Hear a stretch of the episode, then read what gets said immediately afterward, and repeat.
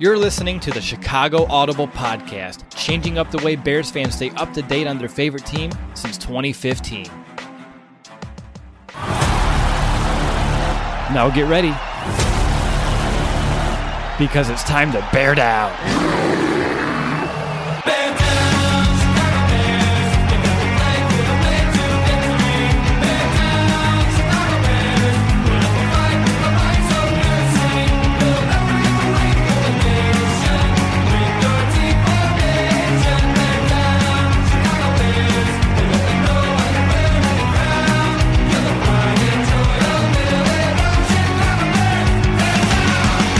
Welcome back, Bears fans, to another episode of the Chicago Audible Podcast, and welcome to our Bears Eagles Wild Card Post Game Show. The final whistle just sounded, and our Bears ended up on the wrong side of this one by the final score of 16 to 15 in a game that was pretty much decided in the final second here by no other than Cody Parkey with another doinked field goal attempt.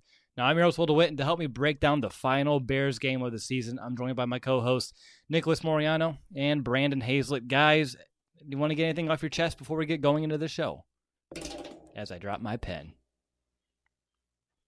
I think that's a no. Well, I was kind of waiting for Nick, but apparently he uh, didn't have anything. So I was going to say it does, doesn't just end on a doink; it ends on a double doink because it also hit the bottom upright as well when he missed it. So if it's not a punch in the face, it's at least two punches. Well, which is you know, even worse. Yeah. oh, I, I have nothing. I am I'm devastated. I came up to my room. I I put in the group chat that we're in. I didn't even want to do the show. It, it hurts to see it come down to that because I knew if that was the case, it's Cody Parkey. He's been like this all season. Can you rely on the guy? No. And it just proved it. He lost his job. There's no way in hell he can come back. It's it's so disappointing that the Bears season ends because Cody Parkey can't do his job. Out of all the guys that do their job in this team, they have done it throughout the season he's the one guy that's been the worst at it. It's, it's awful. Yeah, you know, it's been something that we've been dealing with all year. It was our one concern heading into the playoffs. I even tweeted out before the game, what's your one concern for today's game or your biggest? And 90% of the replies was Cody Parkey. And this is a big reason why. And you can look at this from two ways. You can say that he was the reason why we're in it to begin with at the end of this game with his field goals he made earlier. But when it came down to it, with the game on the line for us to move on or season over, he did what he's done all year long, and that's hitting the upright, which that's my perfect segue to my monster moment. That's it. I mean, that is what defined this game one way or another, no matter what happened. Not, no matter if it was Tarik Cohen's 35 yard return uh, right after the Eagles got the touchdown. It's not even the Eagles getting that two yard touchdown here with 56 seconds left. It all comes down to Cody Parkey. We've talked about it all year long in some crucial situations. We were in Miami. He missed the kick in overtime. That allows a loss. Same kind of deal here, but it goes back to uh, the doinks with all these upright hits, which is it's unbelievable. You couldn't make it up if you tried. Uh, I don't think he could have done it if he tried. It's just it's crazy. It really is. But Brandon, I'm gonna go over to you. Uh, what's gonna be your final stat of the game? Uh, yeah, the final stat of the game and, and for the year, I guess, for that matter, which is really sad. Uh, it's not just that Cody Parkey missed the field goal, but the Bears really just failed to execute, especially in the in the money area, the the red zone. They went over three in the red zone today, and you know if you execute on one or even two of those chances, it may not even come down to Cody Parkey. I mean, it's a whole different, you know, it's a totally different ball game at that point. So really, it's just failure to execute. Uh, even on the the two point conversion, maybe they would have, you know, if you go for the extra point. I mean, those are all questions that you look at in hindsight. In the time, I like going for two. Uh, but it, it's just something that they have to be able to execute. And we've seen it all throughout the year, but uh, against an Eagles team that was hot coming in, uh, we knew that the the game was going to be won and lost in the trenches when the Bears run offense and the Eagles run defense. And I thought the Eagles uh, kept it pretty balanced for the most part. And that's why we ended up seeing a, a pretty close game. So uh, really just failure to execute, especially in the red zone, going over three. Nick, am I wasting my time if I have to hand it to you for a knock? It's an it's look it's a knack and a knock, but more so a knock because it took so long for Matt Nagy to actually test these Eagles DBs. It took him until what couple minutes, uh, you know, trailing in, in the fourth quarter, where now Nagy's getting very aggressive and attacking these DBs, which is a weakness for the Eagles secondary. But he at least tried it at the end there. But that should have been the game plan all along. It was a very conservative effort for the Bears offense in the beginning, and that's why they weren't scoring points. That's why they didn't do well in the red zone. So it, it's a knock because Matt Nagy really wasn't himself, especially in that first half. How personalized can a financial plan be when it's created by one of those robo advisors? Plugging in standard algorithm to calculate insurance need and future wealth of random human client. Robots don't know you. We do. At Farm Bureau Financial Services, getting to know you always comes first. Together, we'll create a financial plan based on your specific goals. Find a local Farm Bureau advisor at fbfs.com slash protect. It's your future. Let's protect it and that's why that Bears offense didn't get going. Um, I was really surprised to see that it didn't continue or it didn't happen in the beginning because it was only at the end there where you saw the deep shots where Mitch Trubisky was accurate. Allen Robinson was making you know a bunch of catches, being the Allen Robinson that we've seen all season. But it took it was just already too late in the game to where why wasn't that the game plan going forward in the beginning? It just didn't make any sense. So that's a knock for the game. Yeah, makes a lot of sense to me, man. Uh, moving on to the lowdown, I'm going to take a stab at this, and you guys can tell me if I'm right or wrong. For me, uh, the specific reason why the Bears lost today, outside of the obvious one being Cody Parkey, is that not one phase or the we couldn't play any complimentary football today. I guess is what I'm going to say because when in the first half when the defense was playing very well, the offense was having a hard time really executing on some of these turnovers and some of these Bears three outs that they're forcing. And then the second half, after the offense started getting going, like you said, Nick, getting more aggressive and finding ways to put a point. Down the end, it was the defense who ended up missing some tackles on that key final drive for the Eagles that allowed the Bears to be behind here in the final minute of the game. And then, of course, after the offense combats that by getting down the field with a couple of great throws for Mitch. Special team lets us down. So for me, it's just the Bears' inability to kind of have some complementary football to have one unit help out the other today. Um, it just seemed like we weren't able to all kind of step up at the same time. Do you guys agree? Do you guys have, have any other specific reasons outside of Captain Obvious that why we lost this game? Yeah, I think it kind of comes down to uh, the Eagles' first touchdown drive uh, when it's third and long, third and seven, third and nine, something like that. Uh, and Zach Ertz has obviously dropped the ball along the sideline. Adrian Amos comes in and and hits him. You know, so now he's a defenseless player. That's a 15 yard penalty.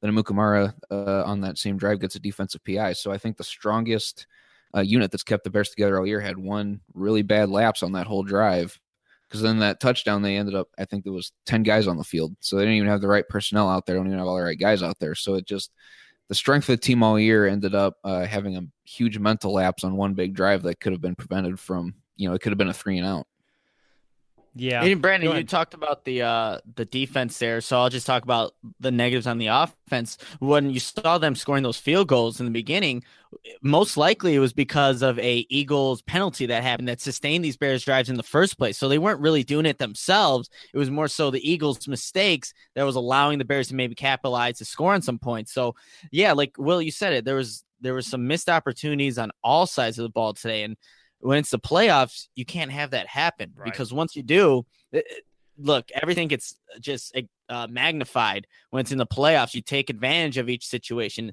The Bears didn't, and it happened on all phases today, and that's why they ultimately lost this game. And it, of course, it comes down to Cody Parkey making that field goal, but there's a lot of other factors that led up to this. It's just disappointing that it did come down to him doing what he's done all season, which is miss field goals. Couldn't say it any better myself, Nick. Moving right along, guys. Even though season's over, we still have to figure out who's going to be the MVP. Which again, he makes that kick. This is a joyous situation, and we would have some, you know, great picks here, and the whole tune would have been a 180. But that's the NFL. It's a game of inches. Uh, it's a game of a couple of feet here for the Bears on defense. But Brandon, I'll go to you first for your MVP choice, or a couple prime candidates here. Yeah, I'm going to take Roquan Smith. I think he just played a very excellent, well-rounded game. Played very well in coverage. Had the interception early. And then on the misdirection in the second half, uh, he picks up Golden Tate, who's running the opposite direction. And from being behind him, probably seven, eight yards, catches up to him, turns and looks for the ball. So that way it's not a defensive PI. I thought he just overall played a, a very solid game. He was in there on the pass rush, he was in there stuffing runs as well. Uh, so I, I, thought he overall played a very well, a very sound game on his part for, for a rookie. I thought he played very well in his first NFL playoff game. Mm, good stuff. What about you, Nick? I think I'm going to go with Mitch Trubisky on this one. I know in the beginning it was a little shaky. There were a couple of balls that I threw that could have been intercepted. Um, lucky that they weren't. But you just see him how he's able to, you know, come back from that that first half that didn't go his way into the second half where he's just making decisive throws, is you know giving uh, his receivers opportunity to make some plays. Mitch Trubisky really stepped up, and he he put the Bears in position to even get to that field goal opportunity. And he really grew up in front of our eyes. There were a bunch of young quarterbacks today and yesterday in these playoff games just weren't up to the task for these playoffs. You saw it, Deshaun Watson and you know even Lamar Jackson at times. But Mitch Trubisky, for him to do what he did, and especially in that second half and when the game really counted, I was really proud to see what he did. Um, I think the Bears, the Bears are definitely in good hands with him, and you know, just give him some more time to develop in this offense. He's just going to be more decisive with all those decision making. And he, he, battled through an injury in the beginning. There, we don't know what the severity of it was. Um, if it really affected his uh, running ability, but he was able to play through it and you know ended up uh, having the game that he did. So I'm gonna have to give it to Mitch Trubisky for this one. Yeah, it's pretty. I'll say brutal that the Bears, you know, Trubisky, he had over 300 yards passing today, and yet we're still on the opposite side here. The final score in a game that didn't even clip 20 points by either side of the, you know, either team today.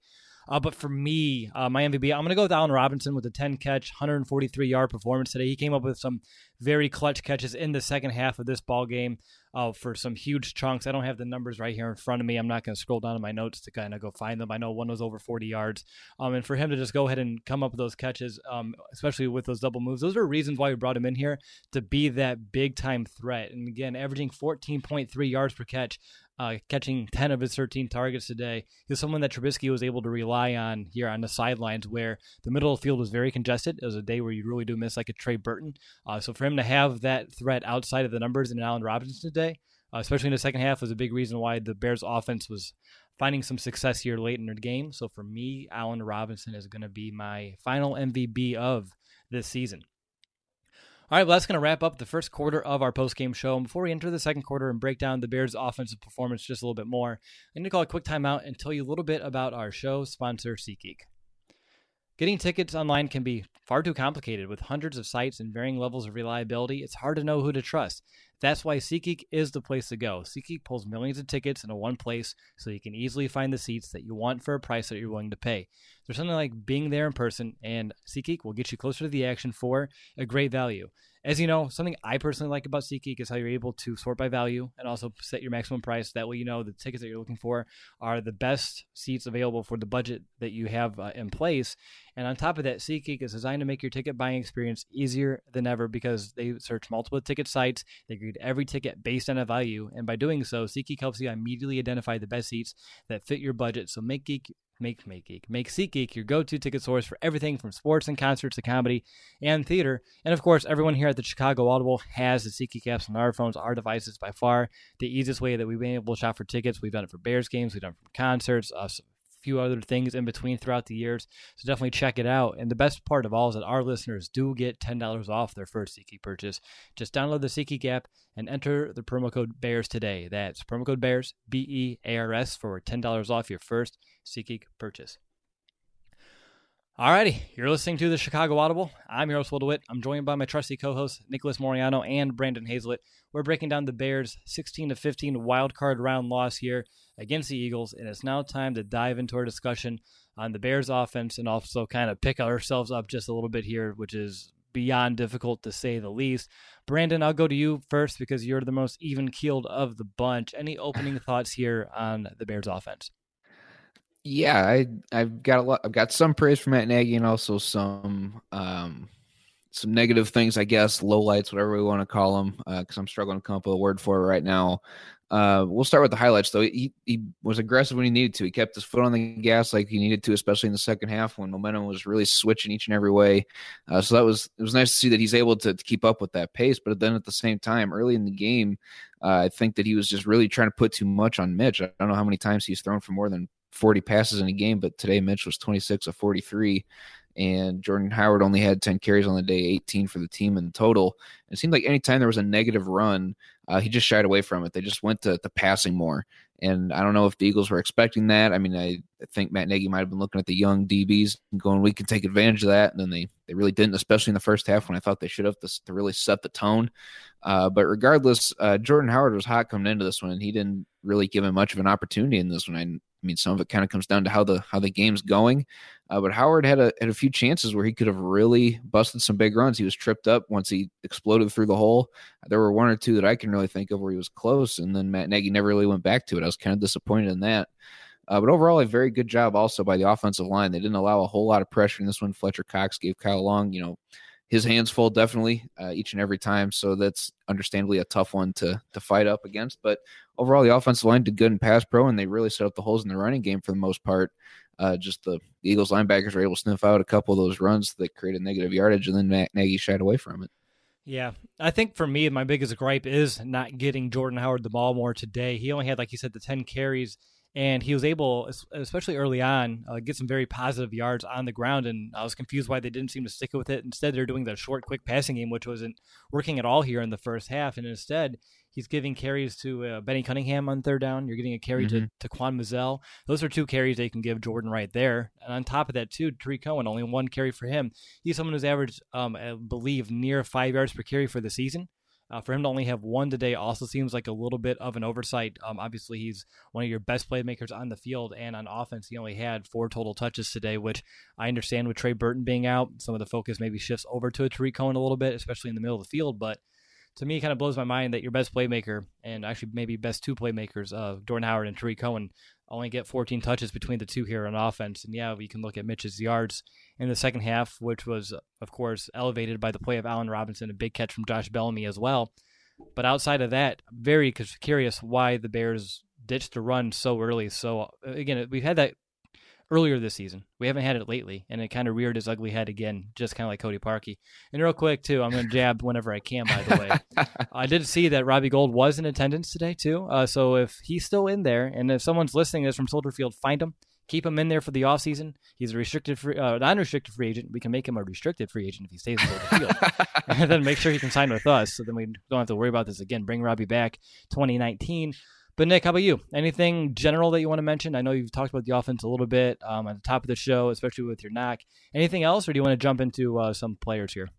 Well, I mean, with that offense, Tarik Cohen, like you mentioned it, Will, he had four total touches on offense in this game. And you mentioned that maybe with Trey Burton out, some of the focus shifts to to Tarik Cohen, but that's unacceptable that your guy that has been such a focal point for your offense throughout the entirety of the season gets four total touches in a playoff game where it's a guy that can make a big play at any moment. And you see what he did on the kick return. Just get the ball in his hands. He makes good things happen. But four total touches for Tarik Cohen and just for the and Jordan Howard as well. Unacceptable for what Matt Nagy did in this game. I know the Eagles are doing having they're making it tough for the Bears offense to move the ball at times, but you got to find a way find a way to get the ball to Tarik Cohen and let him do his thing. And that just didn't happen today. And you, when you look back at it, and we'll have time to break down the film later if we really want to, just to watch this game over again. But there's got to be moments in this game where Tarik Cohen should have gotten the ball, but he just didn't. So that's definitely a knock, another knock on the Bears offense because he is your best playmaker, and four times is not enough in a must-win game in this wild card game against uh, the Eagles. One other general thought about the whole entire offense. Uh, again, they finished five of 16 on third down, which of course is not good. That's less than one third, um, a 33% conversion rate. And the reason is because the Bears had a lot, especially early on, um, and also in some crucial moments like the drive that started with 12 minutes left once they took the lead.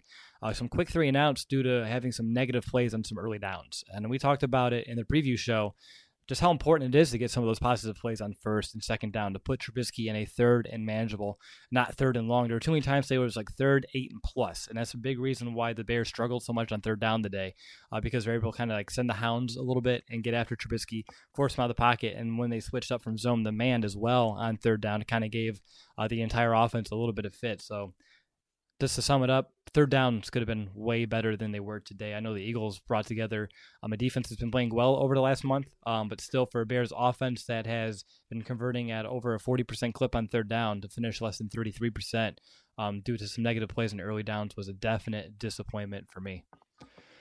All right, guys, let's go ahead and just jump right into some player specifics. We did talk a little bit about Mitch because he was Nick's MVP today. But again, Mitch really kind of stepped up here when the situation called for it down the stretch today. Brandon, I'd be curious your thoughts here. I think Nick said it best when he said Mitch kind of grew up um, right in front of our eyesight in that second half. And Nick, I did see your tweet. Yes, this does really suck. I understand. Hang in there. We still have some show to go, but uh, go to over. Go ahead, Brandon. Yeah, I think that, that Nagy kind of pushed Mitch a little too much today because, like I said earlier, I don't know how many times we've seen him throw more than 40 passes this season. That just kind of seems out of the element. And I don't know if it's just because of playoff game. He's trying to silence the, the media critics. And, you know, Mitch is a good quarterback, and, and he is, but I think he just kind of forced the issue today a little bit. And he had the nerves early, like we've seen, uh, missed some easy passes, forced a couple things, uh, uh, almost had that interception early on on the sideline on the Allen Robinson out route. Uh, it was just really a good play by the DB jumping that route, but he read it the whole way. Uh, there were a couple other, and, and, later in the game, we've seen him hit these aggressive downfield open routes because the receivers are beating the, the DBs in one on ones. But there's also times where he's threading the needle uh, early that didn't really need to be threaded. And then later in the game, he's completing those passes. So he's uh, taking the lessons that he he learned from Matt Nagy early in the year. You can make a mistake, just don't make it twice. Uh, I thought we seen that exact mantra in the first half, and then flipped around again in the in the second because he was making the plays that weren't made in the first half. Yeah, and Mitch in the second half, just to put in a comparison, at halftime he was 13 of 23 for 105, 4.6 yards per attempt, and he finished here 26 of 43, bumped his average up to at least 6.5 yards per attempt, which maybe doesn't sound like a lot, but when your average is down, it's really hard to kind of bring those things up. How about you, Nick? Anything else about Mitch? Um, the one thing that I am surprised at uh, uh, Mitch Trubisky still had a good game despite being able to be functional, I guess, and effective on the ground. Uh, rushing, he only had three carries for nine yards. Now your typical Mitch Trubisky get outside the pocket, make plays, extend plays with your legs, but he's still able to do good things in the pocket, which I think is the most encouraging thing from this game because all season's about oh, can Mitch Trubisky be, actually be an effective pocket passer? And at times this season he's been inconsistent with it. But he showed in this game, especially uh, in that third, fourth quarter, that hey, if you give him some time, he'll find the open guy, deliver some accurate balls, especially on the deep ball, which again he wasn't that consistent with this season. So look, this the Bears season ended. Obviously, we're all disappointed, but I'm still I think I'm coming around a little bit because I'm just seeing and remembering just how good Trubisky was on those very crucial downs and passes that he's been missing uh, sometimes this season. So that that is definitely gives Bears fans a glimmer of hope, and knowing that I'm going to bring him up, Cody Parker will be gone next season. That also gives you some glimmer of hope as well. Jab, jab, combo, uppercut, whatever we have to do here uh, to kind of keep exactly. us going through. Um, at one point, um, after that touchdown pass to Allen Robinson here in the second half, um, I think Kevin Fishbain tweeted this out. I want to make sure I credit. Uh, at that point of the half, Trubisky was 10 of 14 for 158 yards um, in the second half with 11.3 yards per attempt. Just to kind of, again, I was trying to put in perspective just the night and day difference between uh, the first and the second half. But Guys, really, the only thing I can say about Trubisky that we haven't yet, and we probably have already said it, and I know we have, I'm just going to reiterate it, is just the big throws that he made in the second half. I mean, some crucial situations down the sideline to be accurate. And he had a few passes earlier in this game that were close to being interceptions from very dangerous throws. Um, he was able to kind of not let that affect him. Um, and again, with like Nick said earlier, with the potential leg injury too that he had to kind of fight through as well, didn't let any of that affect him. Didn't even when he was down.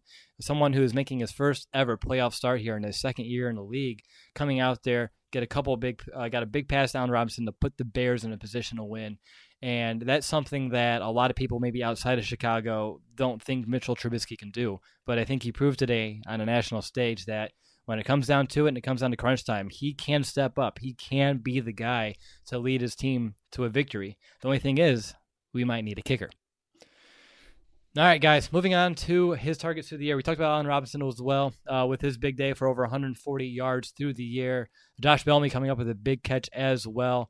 And then of, on top of that, Anthony Miller's catch, no catch because of no one picked up a fumble thing, which is still some weird, obscure NFL rule that hopefully gets uh, visited here in the owners' meetings this offseason. Uh, again, it seems like here in Chicago, the NFL has something about taking away catches from Bears players with the last name Miller. Had, of course, Zach last year with his touchdown. Anthony Miller here today as well. But uh, Nick, how about you? Uh, wide receivers, a little bit of tight ends. They didn't get a lot of action today, and of course, uh, running backs as well. Who kind of stood out for better or worse? I'm going to go with Adam Shaheen, and I alluded to this play earlier when Cre'Von LeBlanc, former Chicago Bear, has a open tackle on him. I think it was a third down play. Shaheen is six foot six, 270, 260. Cre'Von LeBlanc is about five foot 11, 190 pounds, but he decides to try and juke him and gets tripped up because his feet leave the air on the juke, gets tripped up, is short. Bears have to punt and this is a guy that has to step up. Second round draft pick. Trey Burton's not playing. A guy that you you need to, he needs to make plays in this offense now with one of your starting tight ends out of the game. But look, he tries to juke a nickelback who is completely undersized, and that's not what you want to see out of your tight end. You run him over, just lower the shoulders, do whatever you have to do, get that first down. It wasn't that far. That's where you have to. That's where you're thinking. Maybe if you have a Trey Burton, maybe does he does does he do the same thing? Does he try? I don't know. But that play really stood out to me because it was just a punt after that. The Bears offense could have sustained that drive. But yeah, it's Adam Shaheen. And look, this is what second year now. Obviously, was injured uh, last year. Didn't do much this year. Was injured as well. So you're kind of wondering, well, what is he going to be? Is he even going to be a factor in this offense? Because he hasn't been uh, right now up to this point, two years into his NFL career.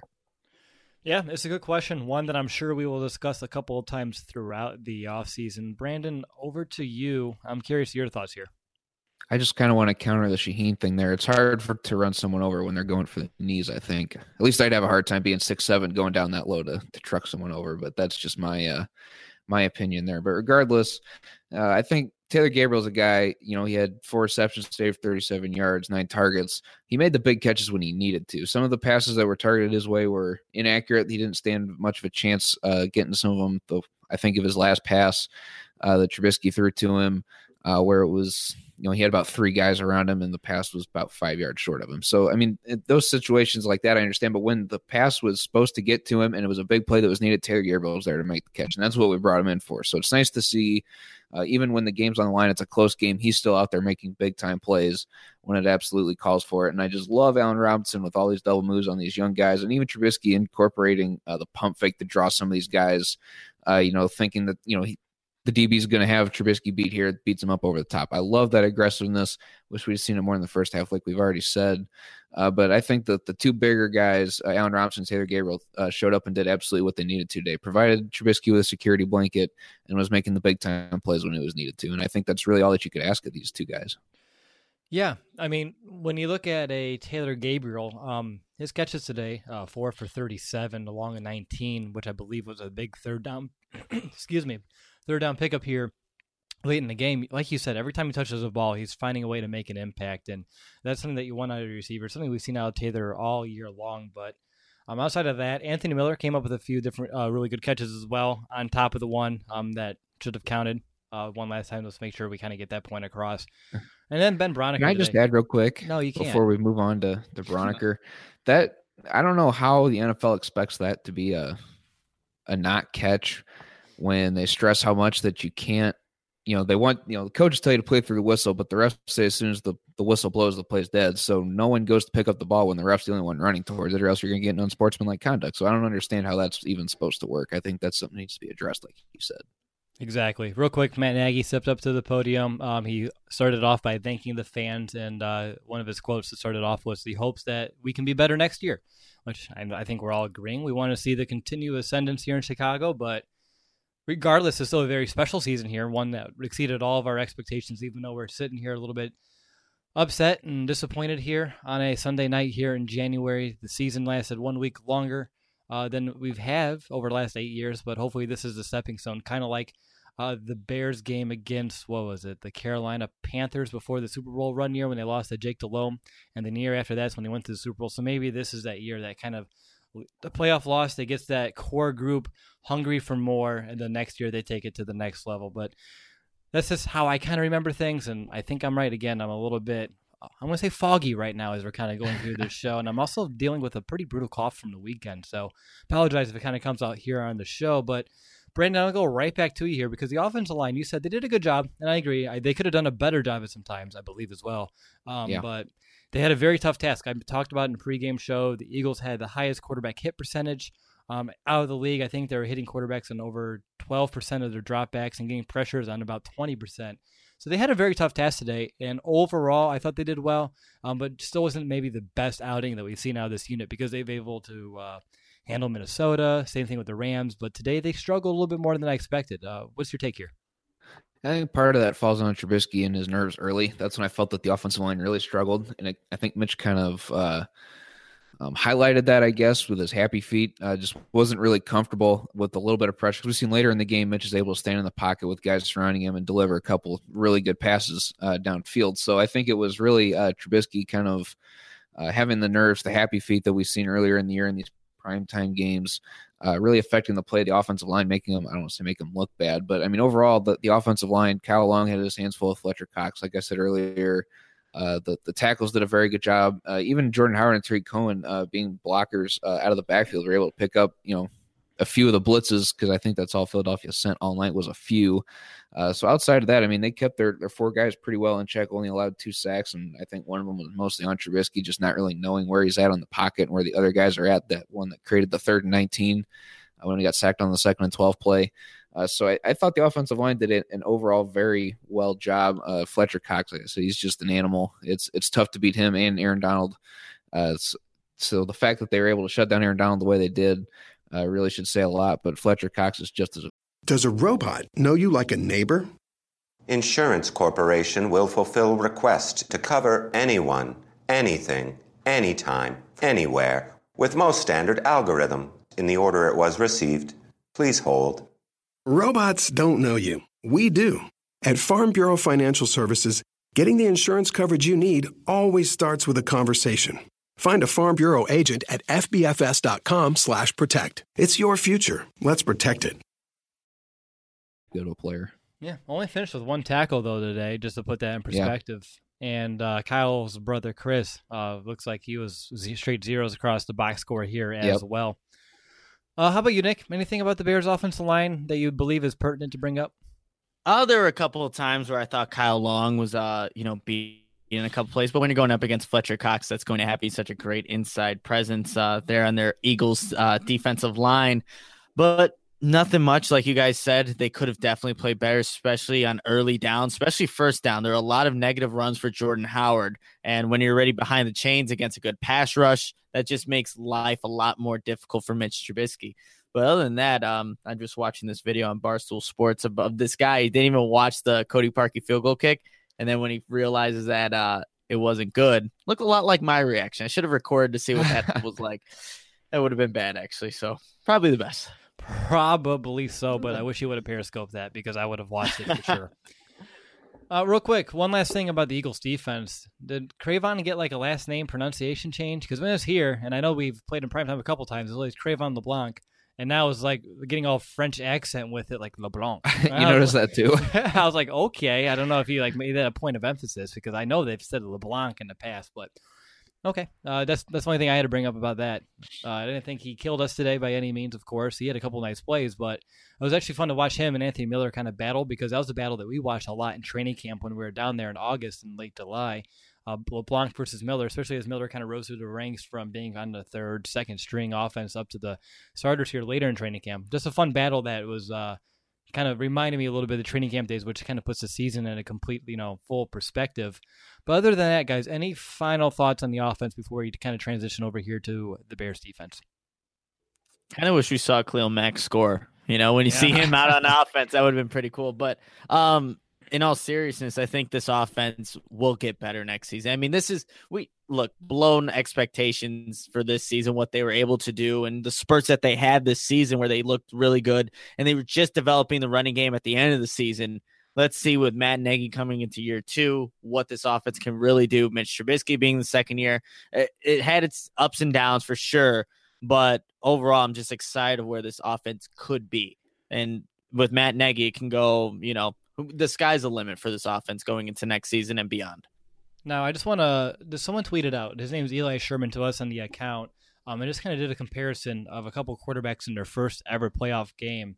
Uh, Peyton Manning was 19 of 42 for 227 yards with no touchdowns.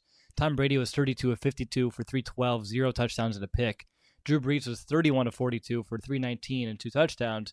And then you have Trubisky today as well uh, for, was it, 20, 26 and 43. Yeah, 303 and 1. So he's ahead of uh, Manning and Brady and right behind Brees. I'll take that company. Would you? Absolutely. It's a good club to be in. It is a good club. I wish Club Dub was open though. Speaking of speaking of clubs, yes. but uh, the hashtag came one day too late uh, with their nice little uh, Twitter emoji hashtag. But uh, B, how about you? Any th- final thoughts on offense? Uh, overall, it's just a, a uh, young led group, and I'm excited to see where the rest of it goes. We've got some some work, I think, some positions to address come the off season. Uh, maybe some chances to upgrade. I mean, we'll we'll figure it out once we start getting the NFL draft and free agency and things of that nature. But I'm uh I'm excited where we're headed. There was some very good stepping stones set in the right direction, and I don't want to spoil my two minute warning uh, before we get too far. So overall, I think the offense just kind of pushed the the Trubisky thing a little bit. I, I just don't think he was ready for the amount of throws that he was asked to do today. So it was a little disappointing on the play calling part. But other than that, I thought they they did all right. All right, good stuff, guys. I don't have anything further to add than pretty much rehashing something we've already said. So we're just going to move right along here, uh, straight into the third quarter of our show. In a game like today, I don't think we need to take a halftime to really dwell on it much further. So let's go ahead and just jump right into the third quarter and talk about the Bears defense that limited to Philadelphia to 300 total yards, 4.7 yards per play. 258 of those 300 came through the air with only 42 coming on the ground. The Bears, yet again, with a strong run defense, only allowing the Eagles to 1.8 yards per rush. Nick, I'll go over to you first about the defense. What are some of your just opening thoughts?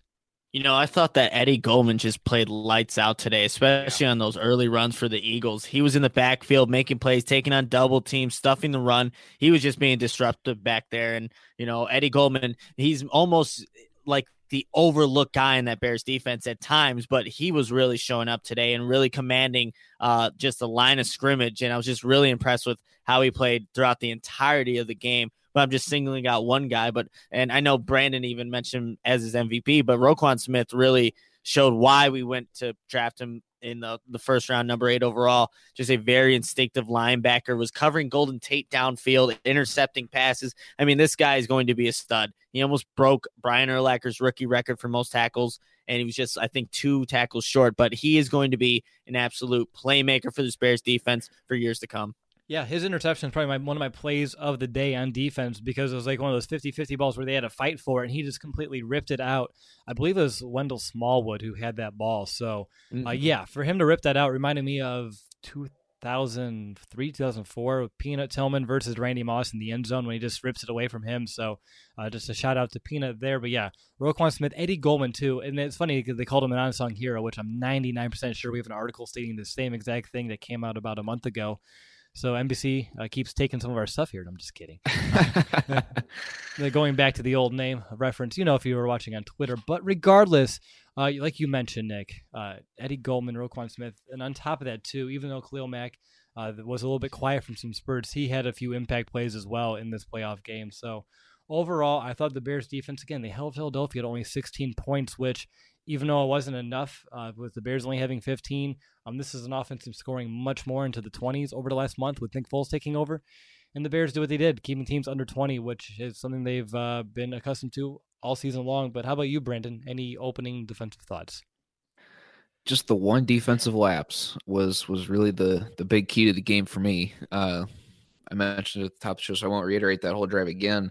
Uh, but really, the defense did everything they could. Even on that second drive, the the Agholor touchdown, Sherrick McManus. I mean that that is a tough pass to defend uh, out there on an island and one on one on the pylon. I mean, you can't get too much further ahead of him uh, because if you let him cut behind you, then he's wide open in the back of the end zone. So it's uh, that's just a real tough spot. And Sherrick, I think, did everything that he could uh, to get to that one as well. And I thought Sherrick also played just a very uh, good game on his own. Uh, went down with that injury, but then came back later in the game and had a nice deflection on a deep post route uh, over the middle.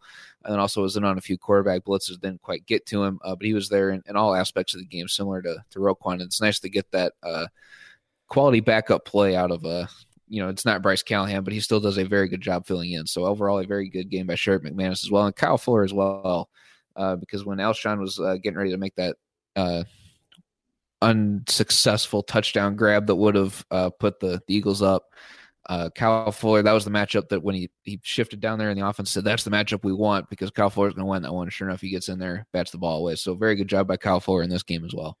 Yeah, I think my two complaints about defense, and again, with the Bears defense like this, you're nitpicking in the point of game. But uh, the one scoring drive that they had um, that ended in a Goedert touchdown was pretty much set up by two very crucial penalties. The one from uh, Adrian Amos, um, that was the unnecessary roughness going after the player when the play was pretty much already done. He already dropped the ball.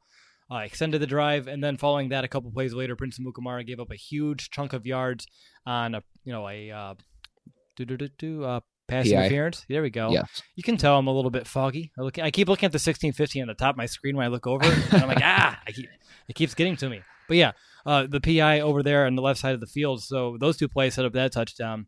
And then again, um, in the second the second time they got down there, or the third time in the red zone, second time in the second half, uh, like you said, Brandon, they gave it the raw. They got it down to the two. They got it down to the fourth down. They were holding their own. Eagles had plenty of chances, and it was just inches. It's a tough route for McManus to hold on to. He had his hand there, and I saw a few people going after him, like, "Oh, this is where you want Bryce Callahan." And yeah, I agree. I mean, of course, Bryce maybe makes that play, maybe he doesn't. Um, but with how well Shikmar- Sh- uh, Sheriff McManus has been playing uh, since taking over, I'm not going to really, you know, put that on him or put him down in any way because he's been stepping up huge all year long, and that was again just a couple inches away from potentially knocking that down. It's a shame it has to be, you know, someone like a Golden Tate to catch that, someone who's been prone to scoring touchdowns against the Bears defense for years. But uh, I digress. All right. All right, guys, let's go ahead and jump right into the positional specifics. And let's go ahead and start with the Bears defensive line. Nick, you talked about Eddie Goldman. He was making plays near, at, or behind the line of scrimmage all game long, some crucial situations. Um, especially, I saw the one near the goal line, but some on third down as well earlier in this game. So for me, Eddie Goldman's head gets big props. I want to know, Brandon, over to you, since you are Mr. Trenches, and I, this is the last time I get to hand something over to you first in regards to that this season. Uh, what's your take here? I'm curious your thoughts on like a guy like Akiem Hicks who had a very tough matchup today, but I thought he played very well despite the fact. Oh, it didn't. it felt like every time that the Eagles were running on first down, it felt like it was a Akiem Hicks they're making the tackle for a loss. Now, you look at the stat line, he only has four tackles and one for a loss. So he's not there on every play, but boy, did it feel like it. He made his presence felt, even if he's the first one busting through the line, making the running back have to change gaps or whatever, you know, he's the running back needs to do to be able to avoid that tackle. I thought Akiem Hicks did a very good job of setting the tone as far as uh, defending the run, and they did a very good job of that because then Eddie Goldman's right in there also to help. So it was very good job uh, by those two. And outside of that, as far as defensive lineman goes, I mean, Ray Robertson Harris, uh, he's not even on here. Uh, I don't see Bullard on here anywhere either. So, I mean, it was just a very quiet day from the outside guys, uh, the defensive ends, but Akiem Hicks and Eddie Goldman definitely uh, put their footprint on this one, and they did a very good job defending the run. Also, did a very good job of getting in there and getting some pressure on Foles as well, even though there was only one sack on him on the day. Yeah, I think that's my biggest disappointment. Um, someone like Roy Robertson Harris or John Bullard, both of them kind of being MIA today, which I talked about on the preview show, just how uh, effective they've been lately and just how the entire unit with their depth has been able to make a difference. But today they had to lean on guys like an Eddie Goldman, um, the Akiem Hicks, and then the edge guys, Khalil Mack and Leonard Floyd, too, who had a great game today, which maybe that's a perfect segue. Nick, I know Leonard Floyd is someone that you, you know, of course, are very much behind. So I'm curious to go ahead and get your thoughts on Leonard Floyd because, especially early on, uh, the first time the Eagles reached the red zone, he got a big sack on third down, which uh, forced Philly to settle for a field goal. But outside of that, too, he was making um, play after play today, and I thought um, his first half or his first ever playoff game was just phenomenal.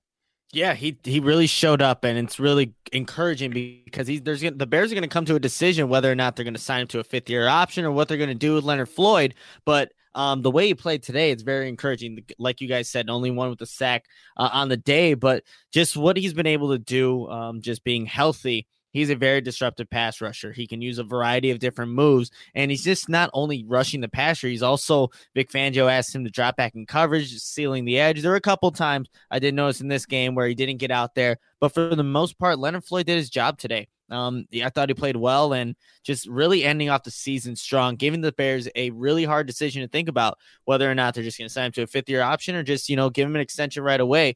But I think uh, Leonard Floyd um, overall just had a really good game today.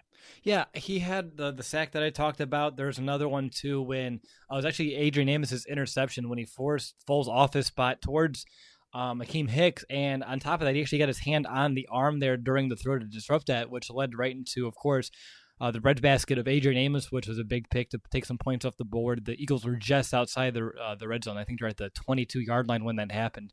So just another play where Leonard Floyd potentially takes points off the board for Philadelphia today. So uh, for him to step up like he did um, is a good sign. Like you said, big decision here. I think he comes back. I don't see any reason why he wouldn't come back. And despite him starting the season with that hand injury, he had a very healthy year, for, and that's something that was the biggest question mark coming into the season. And I think he uh, was trending in the right direction in the second half of the season. Um, got very good in December. Stood up here in the playoffs. I would love to see Leonard Floyd back to see what he can do here in Chicago for another year. going over to Brandon, I'd be curious your thoughts here on uh, Khalil Mack, who again was a little bit more quiet than maybe we'd like, but still found some ways to make an impact. Yeah, I mean he's not the wasn't the sack machine today that we I think were wanting, uh, really needing I guess. Uh, but he was still able to shut down the run. He didn't allow any RPOs to get past him. Even on that goal line stand, uh, when the Eagles had to score on fourth down, I mean he shut down two of those uh, right there to make the tackle at the line or for a loss. So I mean, even though he didn't quite make the impact in the the passing game like we would have expected to, he's still able to get in there and shut down the run. He even played a little bit of coverage as well. Uh, but regardless, just of the pass rush in general, whether it was Khalil Mack or Leonard Floyd or Keem Hicks, Eddie Goldman, don't let the one sack kind of you know look at don't look at that one sack and go, well, they didn't quite get to the quarterback. I mean, there were multiple times where guys were getting their hands in the passing lane, just about ready to get the Foles because Foles was throwing off his back foot, just throwing these giant rainbow passes, which were so aggravating. So only his guys were getting to him, uh, especially early in the game. So the, the pressure was there. They just could not quite finish the job. Uh, so overall, I don't think this was a disappointing effort by the pass rush by any means. Uh, they just were a step too late, and Foles was able to recognize it, I guess. And excuse me, apologize, guys. Um, on top of that, too, like I mentioned in the preview, the offensive line for Philadelphia since Foles took over has been playing very, very well. And I knew it was going to be a challenge, but like you said, maybe it wasn't to the same rate that we're used to, Brandon. But they did make some impact because even though they weren't getting the sacks, they were getting pressures that forced some bad throws, forced him off um, his accuracy off a little bit, which is something that we definitely needed to do in this game, and it worked for the most part. Just wasn't as. Con- Finally, a bed that senses snoring and automatically responds. Meet the Ergo Smart Base from Tempur-Pedic, our first system that detects snoring, then automatically adjusts by raising the bed. Get your best sleep all night, every night. For a limited time, save up to $500 on select adjustable mattress sets and experience the deep, undisturbed sleep of Tempur-Pedic. Get full offer details at TempurPedic.com consistent as maybe we'd like. But guys, I would love to move inside here because even though the outside guys had a really good game, I thought Danny Trevathan, Roquan Smith, um, we already alluded to Roquan a little bit too, really did step up here. Danny Trevathan, who has the most playoff experience and Super Bowl experience out of the bunch, I thought really took his game to the next level. There was early in the game he had a blitz that forced an incomplete pass, and this is all near uh, the Eagles' own goal line. And then the next play, um, he took down that screen single handling. That's a great play because uh, the Bears got the play call in late. They weren't set. They were confused, but he was still kind of able to blow that up. And then on top of that, I saw a couple open field tackles, a few other tackles near or at the line of scrimmage. So Dan Trevathan keeping things in front of him, doing uh, playing like a leader out there today. So I was very proud of the effort that he put forth. Uh, what about you, Nick? Anything else about Trevathan or Roquan? Yeah, with Trevathan, you you said it where he has this playoff experience, and it really showed. And just throughout the season, it's really showed with him diagnosing screens. He did it again in this one, where if Trevathan's not in the position that he is, I think it was Smallwood who had the reception, Smallwood or uh, Sproles who had the reception on that screen pass. It could have gone for a pretty big gain, but Trevathan all season long has just figured out when offensive linemen are you know, letting people go through easily. They're going off to the side somewhere to set up the screen, but Trevathan's always there to sniff it out. He is such a smart, instinctive linebacker and gets everybody set. The Bears really have that that guy that just sets a tone for their defense right then and there. But again, he showed up on the stat sheet as, as usual, six total tackles, just right behind his uh, partner in crime there, Roquan Smith with seven. But Dane Trevathan uh, again showed up today, did his thing, and the Bears really have something special with those inside linebackers, especially in this day and age of the NFL where you need to be able to cover downfield. Those two are some of the best at it in the NFL. What about you, B?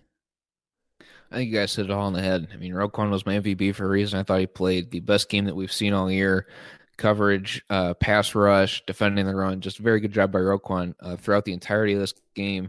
And you brought up the screen pass I want to bring up with Trevathan as well, so I won't reiterate on that one too much. But uh, like you said, the guy who brought the, the has the Super Bowl experience uh, brought it today. He was my X factor on the previous show for a reason because he needed to bring that, set the tone. And I thought he did a very good job of that one. He helped uh, will this defense to do everything they could to keep the Eagles off the board, and they they kept. Uh, you know, I think he led this team, this defense, uh, to the I think the stat was they've only allowed 17 points per game. Uh, the Bears defense, I forget what the timeline was. Maybe it's for the whole year. I don't remember. But to keep the Eagles under that at 16, I think that's led by Danny Trevathan. All right, moving on here to the secondary guys.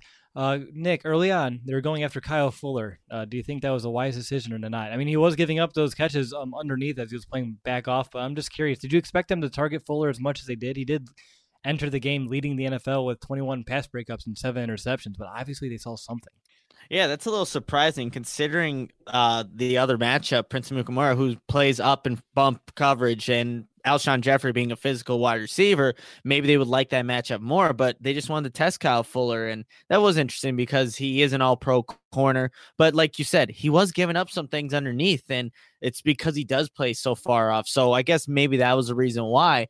But before even like going to the player specifics, I just don't get why Eddie Jackson was activated today when he didn't see the field at all. When yeah. it's, you know, one elimination game, you're just expecting, yes, Deon Bush can start or whatever, but why wasn't he ever put into the game at any point? He has the most continuity with the defensive backs at defense more than Deon Bush, even though he played the last game, the last two games.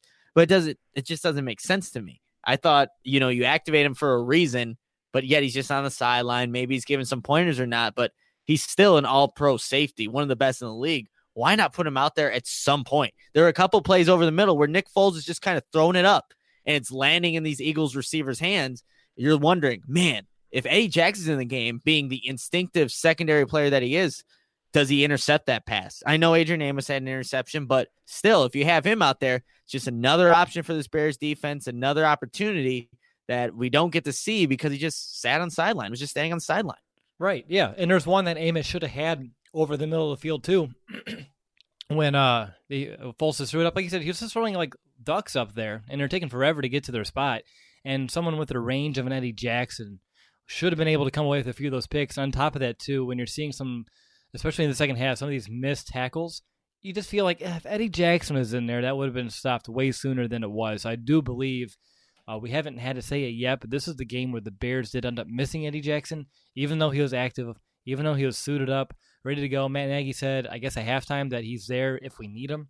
That's a little bit confusing because it seemed like they needed him out there, but he wasn't out there. And again, if he was injured enough where he couldn't play, give someone else that body so you can potentially use them on special teams or another situation. Um, but yeah, it's a little odd. Uh, I don't think Deon Bush lost this game by any means, but regardless, uh, Eddie Jackson is your most dynamic player in your secondary who can change games with on this great, you know, knack for pick sixes and game altering interceptions, but instead he's just on the sideline watching, and you have to wonder what if he was out there, especially on a couple of plays like Nick just mentioned. How about you, B? Yeah, I kind of wanted to counter uh, what you guys were saying, you know, about Eddie Jackson not being out there. Uh, because Deon Bush didn't necessarily lose the game. I mean, no one on the defense really lost us the game. When you only give up 16 points, that's pretty dang good. I don't think it was necessary that A. Jackson was out there, but then Will touched on it. You know, Deon Bush didn't really lose the game, so that kind of cooled my head on that a little bit because I agree with that statement. Uh, but the fact that Nick Foles is throwing passes it felt like up to the 400 level of Soldier Field, just letting, and somehow his guys is the only one that's underneath of it. I don't understand that. So that's where you miss Eddie Jackson. Absolutely. I'm on board with that, but I don't. I think this kind of falls back to what we were talking about earlier uh, with Matt Nagy in the first half being conservative with the offense. I think if he was uh, feeling a little bit more aggressive minded in this one, he would have played Eddie Jackson out there. Uh, so I think that just kind of gives you his state of mind going into this one was just to not lose it. And maybe that's what it was with the Chiefs as the offensive coordinator last year. I don't really know, you know, I don't really want to bring that back up because that's a totally different ball game because uh, he's not head coach, he's just offensive coordinator now. But regardless, uh, I think that kind of lets you in on his mindset. I don't think he just. I think he wanted to go in here and just not lose, uh, and that's what happened earlier in the year as we've seen against Green Bay. You know, this is almost the same exact story. So it's uh, really interesting how it all comes full circle and let you sit here and think about it. But overall, I mean, Deon Bush didn't really lose the game. I like the physicality that he brought in this one. Uh, laid a couple bigger hits, which was nice. Adrian Amos, my guy, gets his third interception here in the end zone, saves us, uh, saves the Bears defense some points, is able to get some there. He almost took it out, which had me a little nervous. Uh, but then Prince Amukamara again, just the that killer PI on that first uh, touchdown drive that the Eagles had was was killer, especially after Amos had a boneheaded one before that. You know, so I think that's the third time we've broken down that drive. It's just incredibly frustrating for me, uh, just because I know these guys are much more capable of that. So it, those are touchy things. Uh, like you said when we started, this nitpicking the defense at this point, because 16 points really should win you a ball game. The offense just has to come through, and they didn't. Yeah, and I talked about it on Thursday that Nick Foles has an uncanny ability to beat defenses with some touch balls, and that's something that we saw today too. Like you just, like you said, Brandon, seems like he throws it up to the 400 level section, and there's no one there besides one eagle, uh, and then you have DeAndre Houston Carson 10 yards away going, "Oh, that's my guy," and then Right. ends up being an easy first down. So yeah, again, Nick Foles only threw today for uh, 258 yards passing with the two interceptions, no touch. Oh, no touchdowns. I apologize. He had the touchdown, two touchdowns. Let me let me get my numbers correct here. Again, Just trying to shortchange him. Every time I look over here, I see the 16 to 15, and then I, my mind goes blank. That's ah, I just need to like cover that part of my screen, just look at the rest of the stats here. My, my eyes just get drawn to it. But again, he's someone who I guess we a lot of fans were a little bit worried about going up against Super, uh, you know, Super Bowl MVP, and he played very well, uh, just, even with some pressure in his face today. I'm going to give him some credit there, but again, the Bears defense when they only go up 16, they did their job today. Just uh, the 15 points on offense is really what it all comes down to, um, and the lack of some points here at the end too. Um, but okay, any final thoughts on defense for the last time this season, guys? You know what? Um, it's gonna be. What was that? Hopefully Vic stays. Hopefully Vic stays is right because look, this defense had a phenomenal season. The most turnovers in league, I think 36 37. Uh, had 50 sacks this season. Uh, Khalil Mack has the year he does. Jackson does as well. But now let's. I don't know if those numbers are you know repeatable next season, especially without a Vic Fangio. So realistically, as Bears fans, even though we had such a great defensive season from from these Bears. I don't know if it's that repeatable. It could be, definitely could be, especially with Vic Fangio. But we had something special here in Chicago, and it just ended. It's it's over now. Sixteen to fifteen, the Bears season's over. So let's see and hope that this Bears defense can continue to be, you know, maybe this standard. This would be a high standard, but they need to be, at least be a little bit below this or something like that. Because look, Vic Fangio, we don't know what's going to happen with him. Hopefully, he stays.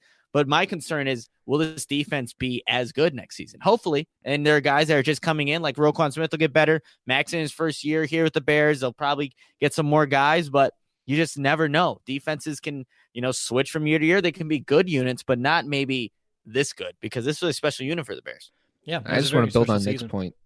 I want to build on Nick's point real quick too. Uh, they had a great year, and even this was a great game by them. Two turnovers, uh, 16 points should win you any ball game. I mean, I would, you know, defense isn't going to shut everyone out every single week. So the fact they give up 16 points and still lose, uh, I think that speaks more to the offense than the defense. This is uh, the most solid core, uh, I think, of this team is the defense. So uh, very, uh, very good job, well done. I don't know why I said it that way. Job well done by this defense. So uh, 16 points should absolutely win you a ball game, and they played a very great game. They will on this one.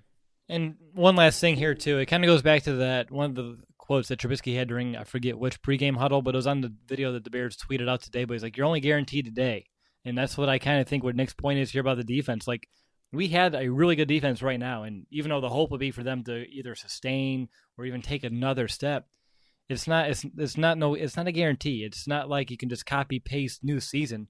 There were some special things in terms of just sometimes luck happening where the ball going right in the right spot. It's kind of the opposite here with Cody Parkey. It just seems like he had very bad luck and the ball's going in the wrong spots. Going, I mean, just like with the upright, just some things in this universe is very much all about momentum. And the Bears had the momentum, but now they have to find a rebuild it come the season, come that regular season again, all the way in September. So they have to start again. Is it possible? Heck yeah. They have a lot of talent on this defense. But again, it's not a guarantee, and we believe in it. It's just something to keep in mind as we get through this offseason and to next year. It is a disappointment that a defense like this one that led the NFL in so many categories couldn't at least make it to the second round of the playoffs here, and they have to end up being a one and done in the wild card round, losing to the sixth seed, losing to the team that you just allowed in a week ago after beating the Vikings away. So it's it's a little bit painful when you think about it that way. All right, guys, it's time to head to the fourth and final quarter, and let's go ahead and begin. Well, I was going to say begin on a quick hit special teams. I don't want to talk about that anymore. Um, I'll give. Uh, I'm confused why Josh Bellamy is returning kicks. Number one, I'm glad they gave it to Tarik Cohen because uh, he had a very big play um, with that big long return to put the Bears in a great position here um, towards the end of the game. Patrick O'Donnell was doing a fantastic job doing some coffin corner kicks earlier on in this game. Had a poor time to shank a punt later on. I think I, I summed apologize. up special teams. Go ahead. I apologize for that one because I said on Thursday he hasn't. I can't remember him shanking one all year and leave it to You to wild card. I know it. Well, Brandon, thank you for at least shouldering the blame. Now we know where to kind of deflect it towards. yeah, how about- I'll take it. Nick, anything else? I feel like I hit special teams on the head today. You know, what? I will say this one thing, and just mentioning Cody Parkey. Obviously, we're all very angry of what, uh, but about the result. But don't go adding him on Twitter, sending like these death, any of these like things that go way, way beyond football. That's that's not right. It, it's you know, it's a football game. The Bears lost. We're all frustrated, yes, but he doesn't deserve all this really negative backlash uh, about going after him personally. That's that's crap, honestly. So he knows he feels bad. He tweeted out that, or didn't tweet out. Reporters are tweeting out what he what he said in the press conference, or so obviously he, he feels for the team. He knows he let them down. Just let it be that because honestly, you go further than that, you're just a awful person. C- uh, Cody Park is an awful field goal kicker, but just don't, be, don't take that next step and just being an awful person. I will say It's okay, like you know, we're here on the show and we're taking some subtle jabs at you know it's something that we've seen all year with him hitting the uprights. But we're not going to go out there and call him names or obscenities or personally attack the guy. I mean, you're thinking a lot of money to make these kicks. That's a fact. Yeah. he's not doing it. He's not doing his job. But yeah, I agree, Nick. Uh, there's a there's a line, and the good thing is there's a, the vast majority of Bears fans, I believe, know not to cross that line. Maybe right now emotions are a little bit high, which I would understand. And with it being a playoff game, maybe spirits are high, and not the spirits of our spirits, but like you know the the liquor, maybe. So maybe this is a bad combination of the two right now. So hopefully, you know, drink some coffee, sober up, uh, make sure you don't cross that uh, that line that Nick just mentioned there. But guys, I was going to ask you to grade the game. Um, usually, I at the last one, week 17, uh, for the last couple years, they grade the season. I don't know if I can grade the season just yet. I think we need to do that later on this week when we do some of our wrap up shows. Uh, so we'll just take it by the game. Uh, for so for the last time, how are you going to grade this Bears game? And again, when you lose, uh, I'm curious to see exactly how these things go. And let's go to Brandon first. Yeah, when you lose, it brings the grade down a little bit. Uh, but I'm not. I'm not leaving the B range at all. I'm going to give it a B minus. Uh, defense played great. Uh, the two turnovers, the interception by Roquan Adrian Amos are great. Set the offense up, but really just the offense uh, failed to execute. So the defense really elevates the the grade here because I thought they played played very well. Uh, that's where you miss Eddie Jackson on those big rainbows that we were talking about, where he throws at the 400 level. Uh, so Finally, a bed that senses snoring and automatically responds. Meet the Ergo Smart Base from Tempur-Pedic, our first system that detects snoring, then automatically adjusts by raising the bed. Get your best sleep all night, every night. For a limited time, save up to $500 on select adjustable mattress sets and experience the deep, undisturbed sleep of Tempur-Pedic. Get full offer details at TempurPedic.com. I think that uh, Matt Nagy trying not to lose this game and preserve Eddie Jackson for later in the year kind of came back to bite him here. Uh, play calling on offense really, really hurts him in this one. Just trying not to lose it, uh, forcing Mitch Trubisky to throw the ball maybe more than he's comfortable. Uh, but since the defense played well, I'm, I'm giving it a B minus. But they they have to be able to execute, uh, especially in the red zone. Uh, coming it all full circle, for three in the red zone. They have to be able to execute when there's points uh, still left on the field. And just to put a perspective on that, I believe I saw here in the first half he had those 23 passes, which were a career high for his ever in first halves throughout his career. Which it does seem like odd timing for that to kind of happen, especially with uh, Jordan Howard. I believe at halftime was averaging five yards per carry. So yeah, it, it goes back to that point. But again, we have all season to break down this game and find you know incremental ways that Matt Nagy can improve as a play caller. I'm sure we'll talk about that uh, throughout the weeks and months ahead. But Nick, how about you? How are you going to grade this game? Because again, Cody Parkey makes that kick. Uh, we're talking our whole tune would have been different. The whole outlook of this game would have been different. And it's one play, but it is a play that you know ended the season. Yeah, and I mean you could put it that way, but there were still a lot of things and a lot of question marks in this game, like personnel usage, why it's using Tarik Cohen more. The defense has that lapse, that one drive. Uh, Matt Nagy's not aggressive for a whole entire half and then starts to throw the ball downfield. But look, the Bears ended up losing 16 to 15. They didn't do enough. So if I had, uh, we are grading this game for the last grade of the year, I have to go C minus. They didn't get the job done. There are a lot of good things that happened, but there are also a lot of bad. And it's it's a young team and 12 and 4, like we've, we've said, exceeding our expectations, but they still end up losing. Didn't do enough to win. Maybe if you just take that situation uh, in the first place where Cody Parkey doesn't have to kick a field goal, take care of it on offense, just go out and do your thing. It's a good Eagles team, though. They have ex- obviously playoff experience.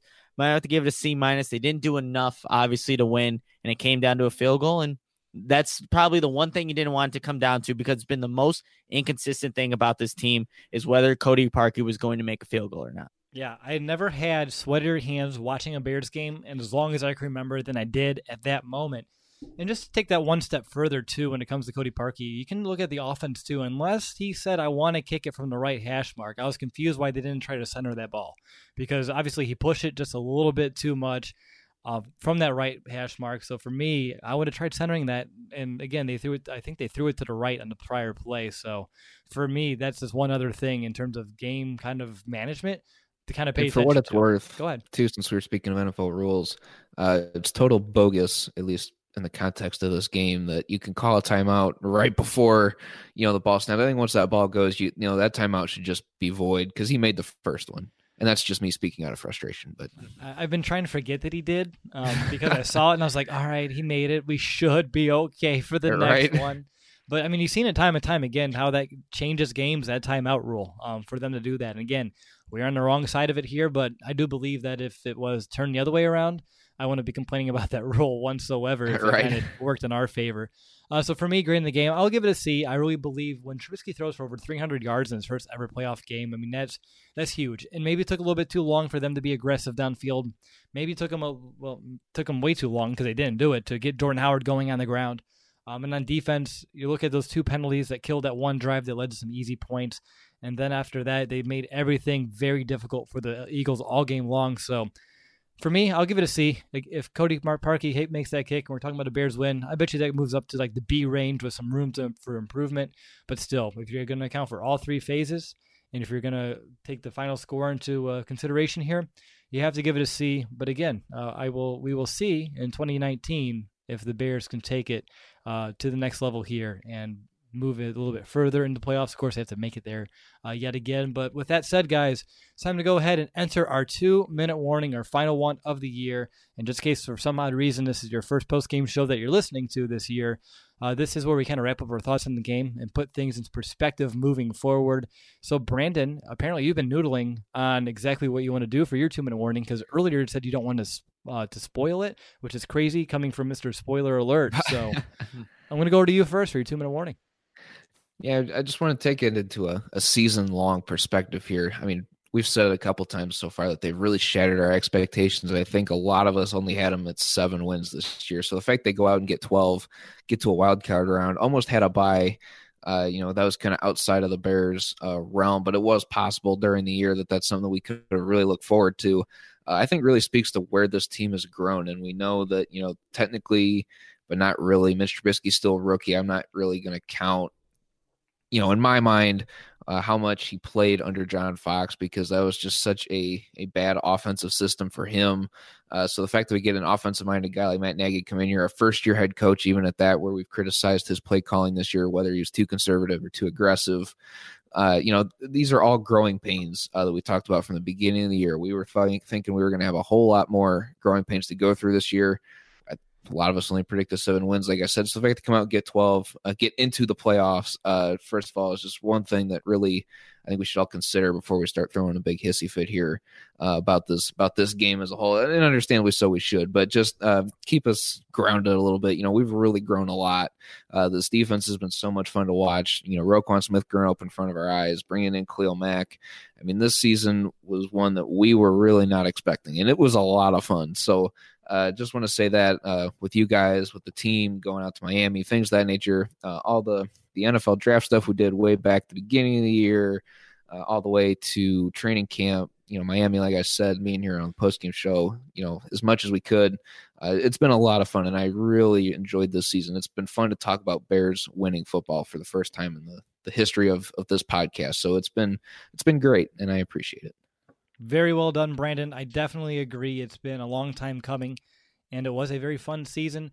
It was actually odd, uh, especially in the second half of this year when we had win after win after win. And it's like, wow, we're doing victory post game shows, and it became a regular thing. In years past, it was such a rarity. And it's like, what do we do? How do we break down a win? How do we, right? this year, it became routine, which is uh, both, you know, it's fantastic. And of course, it's exciting to see if we can kind of build off of this. But yeah, when you finish 12 and 4 uh, in the regular season, and of course, the only thing is though, seven and one at Soldier Field. This is the worst time possible to find you know that second loss uh, in your own house. Uh, something that they've been trying to protect all year long. Uh, to a team that's only four and four on the road all year long, but still I'm not trying to bring us down anymore. I just wanted to kind of throw that out there before I forgot. Uh, Nick, I want to go over to you for your final two minute warning of the season.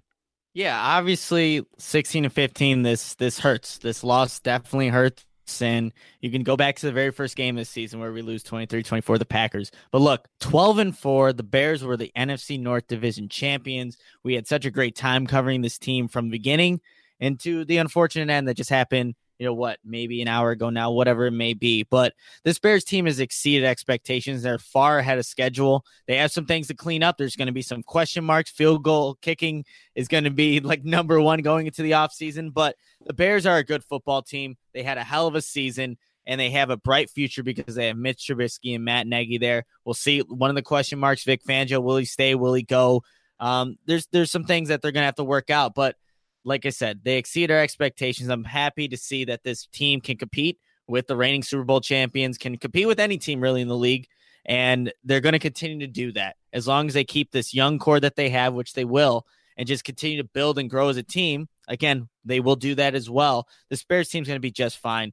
Um, it's unfortunate that it ended today because we all knew what this team was capable of, especially that defense, that they could have gone who knows how far had Cody Parkey made this field goal. But I'm happy that we're going to we are covering a good Chicago Bears football team, a winning uh Chicago Bears football team, 12 and 4. Uh should be excited about 2019 and years to come because this team's only going to get better and it starts with that offense. And once that offense starts to gel uh, and you have this defense, good luck. Honestly, good luck. It's a young team. They got they face a very experienced opponent in the the Philadelphia Eagles and they had a hell of a run last year. Maybe that's going to be the Bears in 2019. But keep your heads up. I know I didn't have that in the beginning, but just coming and talking about Bears football, breaking it down, has really lifted up my spirits. And you know that's what that's what we do on this podcast. So we give a platform for people to come into the chat just to listen, talk about Bears football through the good and bad. And we've done you know a lot more good than bad this season. So it's been, uh, like I said, a hell of a season. Too bad it has to end right now, but it, it's been great. It has been great. And I'm thanking everybody who listens and follows us for just coming on this ride because it's 2018 will be one that we definitely remember. Good stuff there, Nick. It's actually insane that the Bears lost today with only scoring 15 points because this is now our fifth loss. And by only losing by one point, that means all five losses have came by from a combined, you guessed it, 15 points. Jeez, of course. I know, right? the uni- like I said, the universe is a funny place. It has it always tries to find ways to mess with you, uh, whether it be uprights, whether it be 15. Uh, all these things kind of come full circle. But like you guys said, it was a very special year, even though it didn't end the way we wanted. And and again, I think if they would have moved on to at least LA and lost, I think we would have felt a little bit better after the fact because we had a playoff victory and we haven't had one of those in a long time. And then we go on the road and we already play a team that we beat once who's going to be coming with a bigger edge. Um, but that didn't happen. Uh, we ended up being a one and done this year. But like I said, that happened in 2005. They lost to Jake Delhomme and the Panthers, and then the next year they took that, they used it as fuel motivation, and they used it for a big Super Bowl run. So hopefully this Bears team kind of follows the same kind of formula here. But the year, I mean, it was really cool to see this team from the very first uh, play uh, practice at training camp. Nick and I, you and I went there uh, to go to a majority of those. We went to see the first preseason game in Canton, Ohio. I also caught up the next one in Cincinnati. So to see this game, this team from the beginning, and see where they were, to see where they ended up being this year, it's just phenomenal. And it's exciting to see as a Bears fan and someone who runs this podcast, um, just to, um, the potential that this team has moving forward. We saw them move and grow and become a unit and become fun uh, and grow together with Club Dub and all their unity. And you can just tell that everyone loves each other in this locker room, a locker room that was, I would say, even though we were losing under John Fox, was getting better year by year compared to where it was under the previous regime of Mark Trestman. Uh, to see where it is now, it just feels so good. It's very exciting, and I'm really looking forward to the next steps. Uh, I'm really not looking forward to off-season talk. Actually, uh, we don't have a first round. We don't have a pick for a while in the draft. Uh, free agency is going to be a little bit limited, so it may be quiet. Uh, we may have to really, you know, stretch our minds to find some talking points on this podcast. But still, it was a fun year. Uh, Trubisky grew up a lot. I think he exceeded our expectations for his first year in this offense. Um, and on top of that as well, we just saw guys like an Anthony Miller uh, become a touchdown machine. We knew he had a lot of potential. Did not expect him to lead the team in touchdown receptions at the end of this year. And then on defense, Khalil Mack falling into our laps week one, and look exactly where that took this defense. So I'm very excited to see exactly how it all plays out. But what I'm disappointed in is that next week we were planning on doing a post game show in person if we moved on, but now we don't have to, guys. Yeah, it is We can still unfortunate. get I was looking, though. We could. I was about to say, I think we need an end of the season dinner then to kind of commemorate uh, a very, very excellent. I'll call it an excellent 2018, despite it ending in the play, you know, in the first round here in the wild card. So, you guys down for a dinner this weekend? Yeah, let's do it. Definitely. Sounds good to me. But first, we have some podcasting to do still this week. I'm excited. We need to do an audio audible mailbag. Um, I'm, I'm definitely gonna have to join in for that one because I don't have to meet the opponent. I don't have to do some matchups and keys. So I'm definitely, uh, guys, I'm up for hire if you want me on the mailbag. Yeah, for sure. That would be interesting. it would be interesting. I try. All right, guys. Well, that's going to do it for this episode of the Chicago Audible Podcast. And like Nick mentioned, thank you to each and every one of you who listen to the show, watch us here on YouTube, follow us on any of our social media, you know, a combination of all three. Really, no matter how you, you know, keep in touch with us or however we enhance your Bears experience, I just want to say that it's something that we don't take lightly. Um, I think I said this a year ago um, in terms of our podcast. You know, we don't want to be the only Bears podcast you listen to, but we want to be your favorite, if not one of your favorites. So I really hope that we do kind of adhere to that standard. And if you ever have any feedback for ways that we can improve the show, uh, we're always looking forward to it. But all year long, we allowed you to meet the opponent. We gave you some mailbags to get your voice heard. We gave you in depth game previews, took it a step further with some matchups and keys. And I really do hope um, that you appreciated all the efforts that we put forth each and every week. Um, I do believe this is our fourth year and by far is our most consistent year in terms of always churning out content. So I just you know, really, I wanted to thank you from the bottom of my heart uh, for making this possible. It wasn't easy making a name change here in December, um, but you guys stuck through with us, and you made it much easier than I thought it may end up being. Um, that was probably the most stressful week of my life, but having the support of all of our listeners, everyone following us, really helped uh, get through that time. And to Brandon and Nick, you guys, I just want to just thank you both for another great year. You know, not only are you guys two, you know, fantastic co-hosts, but you're also two great friends to have and I'm very excited for our future here on the podcast for yet another year. Uh, 2019, it started off with um, you know a bang with that win um, with Minnesota, and now we have to see exactly what we can do with us the end of 2018. But still, uh, 2019 is when we got to you know we feel about it and relish in the fact. But even though 2019 ended, well, began with a loss, I'm very excited to see how this year, this calendar year, is going to play out. But I just want to thank you guys for all the work that you guys do, and of course for always being um, a great group of guys to hang out with, talk Bears football with, and of course, I'm looking forward to our dinner here this weekend. All right, well, that's it, guys. 2018-2019 season is a wrap. Does a robot know you like a neighbor? Insurance Corporation will fulfill requests to cover anyone, anything, anytime, anywhere, with most standard algorithm in the order it was received. Please hold. Robots don't know you. We do. At Farm Bureau Financial Services, getting the insurance coverage you need always starts with a conversation.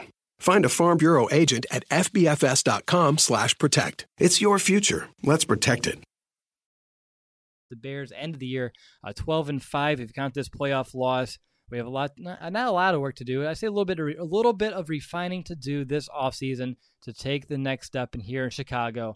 And of course, just like we are throughout the season, we're going to be here all off season long, every step of the way, from uh, free agency to the draft to minicamp, OTAs, uh, and then training camp again. Uh, but if you stick with us, I promise before you know it, July is going to be here. And yeah, another year of Bears football will be upon us. It may seem like a long time, which it kind of is, uh, but we'll do our best to make sure that uh, we make the time go as quick as possible and keeping you as up to date um, as uh, you would like here on your Chicago Bears. So, again, like we all said, very tough season. Oh, not tough season, tough end of the season. And hopefully, uh, now that you've listened to this entire post game show, you feel a little bit better about the future and you're able to breathe a little bit now that we're, uh, what, an hour and a half plus removed from uh, the end of this game. But that's going to do it for the year. Until next time, uh, I promise we'll be back very soon. But until then, bear down, Chicago.